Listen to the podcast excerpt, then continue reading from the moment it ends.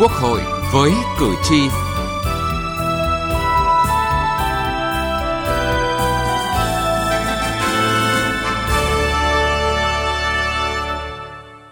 Thưa quý vị và các bạn, đầu tuần này thảo luận ở hội trường về một số nội dung còn ý kiến khác nhau của dự án luật khám bệnh chữa bệnh sửa đổi, tự chủ bệnh viện là vấn đề được nhiều đại biểu quan tâm góp ý. Một số đại biểu bày tỏ băn khoăn khi trong thời gian qua, nhiều bệnh viện lớn xin thôi không thực hiện cơ chế tự chủ.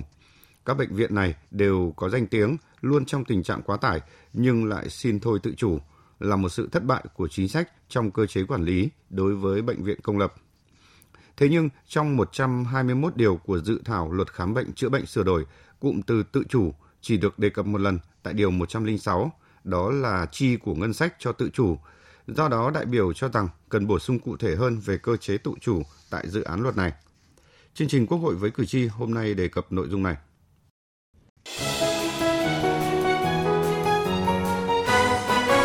Cử tri lên tiếng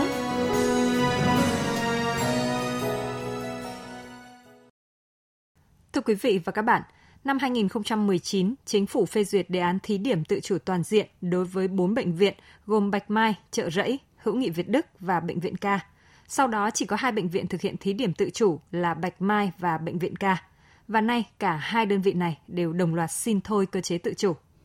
Theo lý giải của Bệnh viện Ca, nếu không có dịch COVID-19, mỗi năm bệnh viện tích lũy được khoảng 100 tỷ đồng. Với số tiền này không dễ dàng gì để mua sắm thiết bị khám chữa bệnh, bởi đắt nhất hiện nay là hệ thống máy xạ trị giá bình quân khoảng 150 tỷ đồng, đã gấp rưỡi nguồn kinh phí tích lũy cả năm. Các thiết bị khác cũng khoảng 40 đến 50 tỷ đồng một chiếc, chưa kể còn các khoản phải chi cho đào tạo nâng cao chuyên môn đội ngũ y bác sĩ. Trong khi đó, hơn 2 năm qua, do ảnh hưởng của dịch COVID-19, nguồn thu của bệnh viện ca bị sụt giảm từ 35 đến 40%, tương đương khoảng 1.300 tỷ đồng. Đồng thời, khoản tích lũy 100 tỷ đồng mỗi năm cũng không còn. Khó khăn chất chồng khó khăn và không thể có điều kiện để tự chủ. Bệnh viện Bạch Mai cũng gặp cảnh tương tự sau khi thực hiện thí điểm tự chủ. Một trong những nguyên nhân khách quan tác động trực tiếp là thời điểm năm 2020, khi bệnh viện bắt đầu thí điểm tự chủ toàn diện thì bùng phát đại dịch COVID-19 mọi hoạt động khám chữa bệnh bị đóng băng, nguồn thu từ 4.000 tỷ đồng năm 2019 sụt giảm xuống còn 50% trong năm 2020-2021. Ngoài nguyên nhân khách quan này, công tác đấu thầu, mua sắm thiết bị, vật tư y tế cũng gặp khó. Nhiều thiết bị y tế trước đây bị đắp chiếu do vướng thủ tục pháp lý, khiến công suất của bệnh viện giảm mạnh. Từ đầu năm đến nay, bệnh viện cũng không còn nguồn thu từ xã hội hóa thiết bị y tế, nên việc chi thường xuyên bị mất cân đối. Giám đốc Bệnh viện Bạch Mai, Phó Giáo sư Tiến sĩ Đào Xuân Cơ cho hay. Bệnh viện Bạch Mai cũng là một cái bệnh viện mà thực hiện cái xã hội hóa, cái liên doanh liên kết y tế rất nhiều. Do vậy thì giai đoạn hiện nay là một cái giai đoạn mà hết sức là khó khăn. Nhiều ờ, công ty ờ, không chào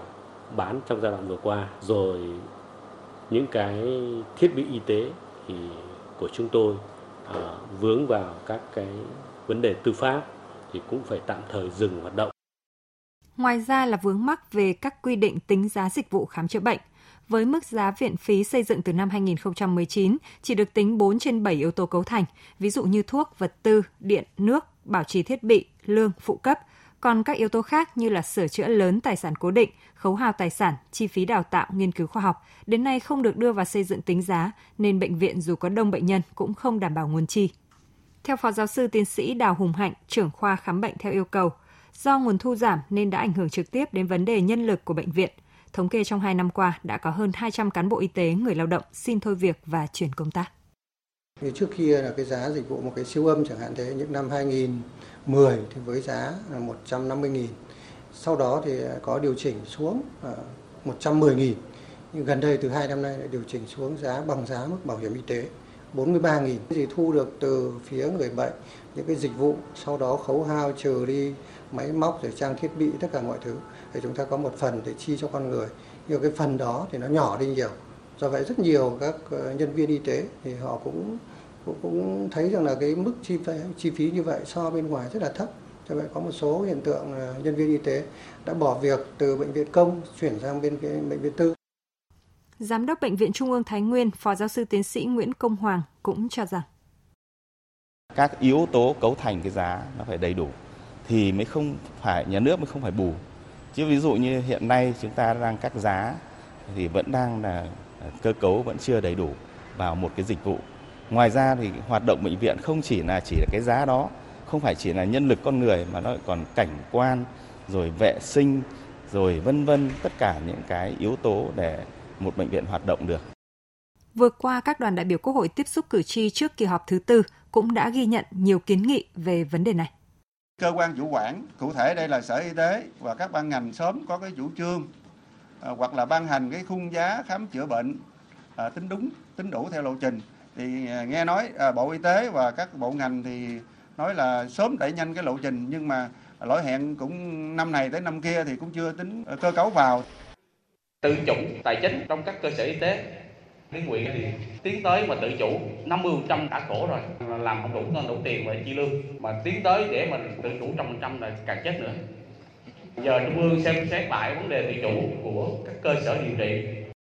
những khó khăn vướng mắc trong cơ chế tự chủ tại các cơ sở y tế cũng là vấn đề nóng được nhiều đại biểu Quốc hội đặt ra tại nghị trường khi cho ý kiến vào dự thảo luật khám bệnh chữa bệnh sửa đổi. Chúng tôi sẽ tiếp tục phân tích vấn đề này trong tiết mục Từ nghị trường đến cuộc sống ngay sau đây. Từ nghị trường đến cuộc sống. Thưa quý vị và các bạn, cho ý kiến về vấn đề xã hội hóa được quy định trong dự thảo luật khám bệnh chữa bệnh sửa đổi, nhiều đại biểu cho rằng những quy định như tại dự thảo chưa giải quyết dứt điểm được vấn đề về xã hội hóa, tự chủ bệnh viện đang đặt ra trong thực tế. Cần có quy định về phương thức triển khai xã hội hóa phù hợp với đặc thù của lĩnh vực y tế nhưng không trái với tinh thần của pháp luật về đầu tư công, về quản lý sử dụng tài sản công. Băn khoăn khi trong thời gian qua có hàng chục nghìn cán bộ y tế nghỉ việc, nhiều bệnh viện lớn xin thôi không thực hiện cơ chế tự chủ mà chuyển sang cơ chế hưởng bao cấp từ ngân sách. Theo đại biểu Hoàng Văn Cường, đoàn đại biểu Quốc hội thành phố Hà Nội, nguyên nhân căn bản là cơ chế quản lý đang trói buộc, chưa cho phép các bệnh viện khai thác, phát huy hết các tiềm năng, lợi thế vốn có của mình. Quy định về tự chủ của bệnh viện công, tự chủ của đơn vị sự nghiệp công lập nói chung, các đơn vị y tế công lập nói riêng là một xu thế tất yếu. Song trong toàn bộ dự thảo luật chưa có nội dung nào đề cập đến cơ chế tự chủ của các cơ sở khám chữa bệnh công lập. Cần phải quy định rõ tự chủ là trao quyền cho các bệnh viện được tự quyết định trong hoạt động khám chữa bệnh, được quyền quyết định về tổ chức bộ máy và con người phù hợp với các hoạt động khám chữa bệnh của bệnh viện, tự chủ trong quyết định những vấn đề về tài chính của bệnh viện, kể cả nguồn tài chính mà do ngân sách đầu tư. Đại biểu Trịnh Xuân An, đoàn đại biểu Quốc hội tỉnh Đồng Nai và đại biểu Nguyễn Hải Dũng, đoàn đại biểu Quốc hội tỉnh Nam Định chỉ rõ thực tế hiện nay trong việc tự chủ tại các cơ sở y tế. Thực tế hiện nay thì chúng ta cơ chế cho các bệnh viện tự chủ vừa rồi, như bệnh viện Bạch Mai, bệnh viện Ca thì gần như là hiện tượng hiện tượng như là con thuyền nó đã bị bị đắm vì cơ chế nó không đầy đủ, nó không đến nơi đến chốn và đặc biệt là hai vấn đề lớn trong tự chủ là vấn đề con người và vấn đề kinh phí thì chúng đều không không giải quyết được. Những vấn đề thực tiễn đang đặt ra khi thực hiện cơ chế tự chủ tài chính cho các cơ sở khám chữa bệnh công lập cần thiết phải được luật hóa một cách minh bạch, vừa để nhân dân, người bệnh rõ về cách thức vận hành của cơ sở khám chữa bệnh, vừa để cơ sở khám chữa bệnh và người hành nghề yên tâm điều hành hoạt động cơ sở, yên tâm và dành nhiều thời gian hơn cho công tác chuyên môn là khám bệnh và chữa bệnh. Tôi đề nghị Ủy ban Thường vụ Quốc hội xem xét báo cáo Quốc hội nội dung quy định về vấn đề tự chủ tài chính của cơ sở khám chữa bệnh trong luật khám chữa bệnh sửa đổi lần này để kịp thời giải quyết những vướng mắc khó khăn mà thực tiễn đã đặt ra. Theo đại biểu Dương Tấn Quân, đoàn đại biểu Quốc hội tỉnh Bà Rịa Vũng Tàu và đại biểu Trần Khánh Thu, đoàn đại biểu Quốc hội tỉnh Thái Bình, việc triển khai thực hiện cơ chế tự chủ hiện nay còn nhiều bất cập, dẫn đến tình trạng cơ sở khám bệnh chữa bệnh công lập không cân đối, không tự chủ được nguồn tài chính. Ngoài ra, các căn cứ cơ sở pháp lý còn thiếu. Hiện nay thì các bệnh viện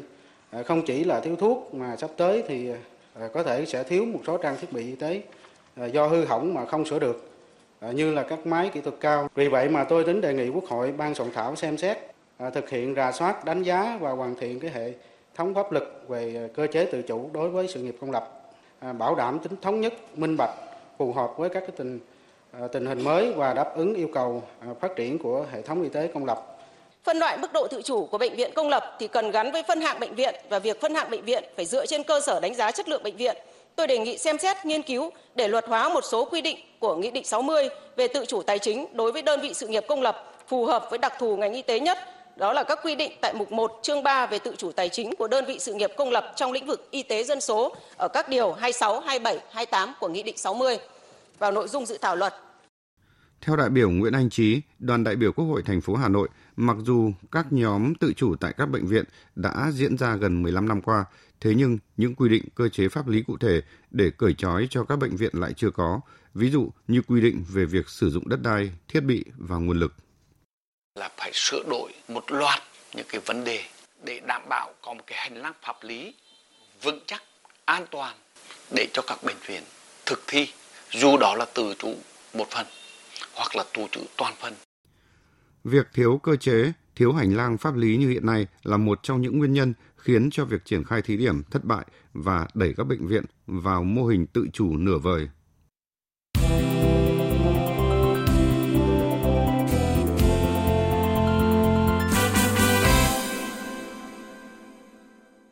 Thưa quý vị và các bạn, việc có nên thực hiện tiếp cơ chế tự chủ hay không, theo các đại biểu Phạm Khánh Phong Lan, đoàn đại biểu Quốc hội Thành phố Hồ Chí Minh, đại biểu Đỗ Chính Nghĩa, đoàn đại biểu Quốc hội tỉnh Phú Yên và đại biểu Phạm Văn Hòa, đoàn đại biểu Quốc hội tỉnh Đồng Tháp.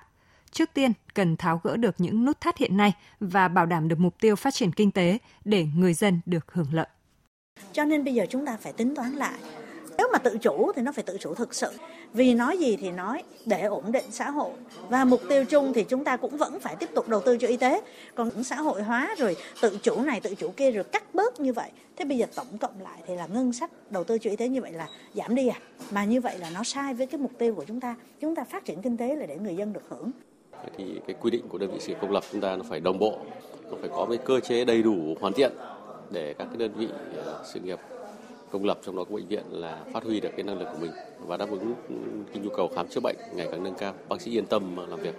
tôi nghĩ rằng trong khi chờ lợi luật hóa vấn đề tự chủ về mặt tài chính của các đơn vị sự nghiệp công lập nói chung, của các bệnh viện nói riêng, thì cũng cần phải có hướng dẫn cụ thể, rành rạch, rõ ràng của các bộ ngành có liên quan như bộ tài chính nè, bộ nội vụ nè, rồi bộ y tế nè. Những cái bộ này là phải có cái sự hướng dẫn để làm sao đảm bảo công tác tự chủ về tài chính của các đơn vị sự nghiệp công lập, trong đó có bệnh viện để thực hành trơn tru, thực hành tốt và được cán bộ công chức, viên chức cũng như là những người lao động trong bệnh viện họ chấp nhận được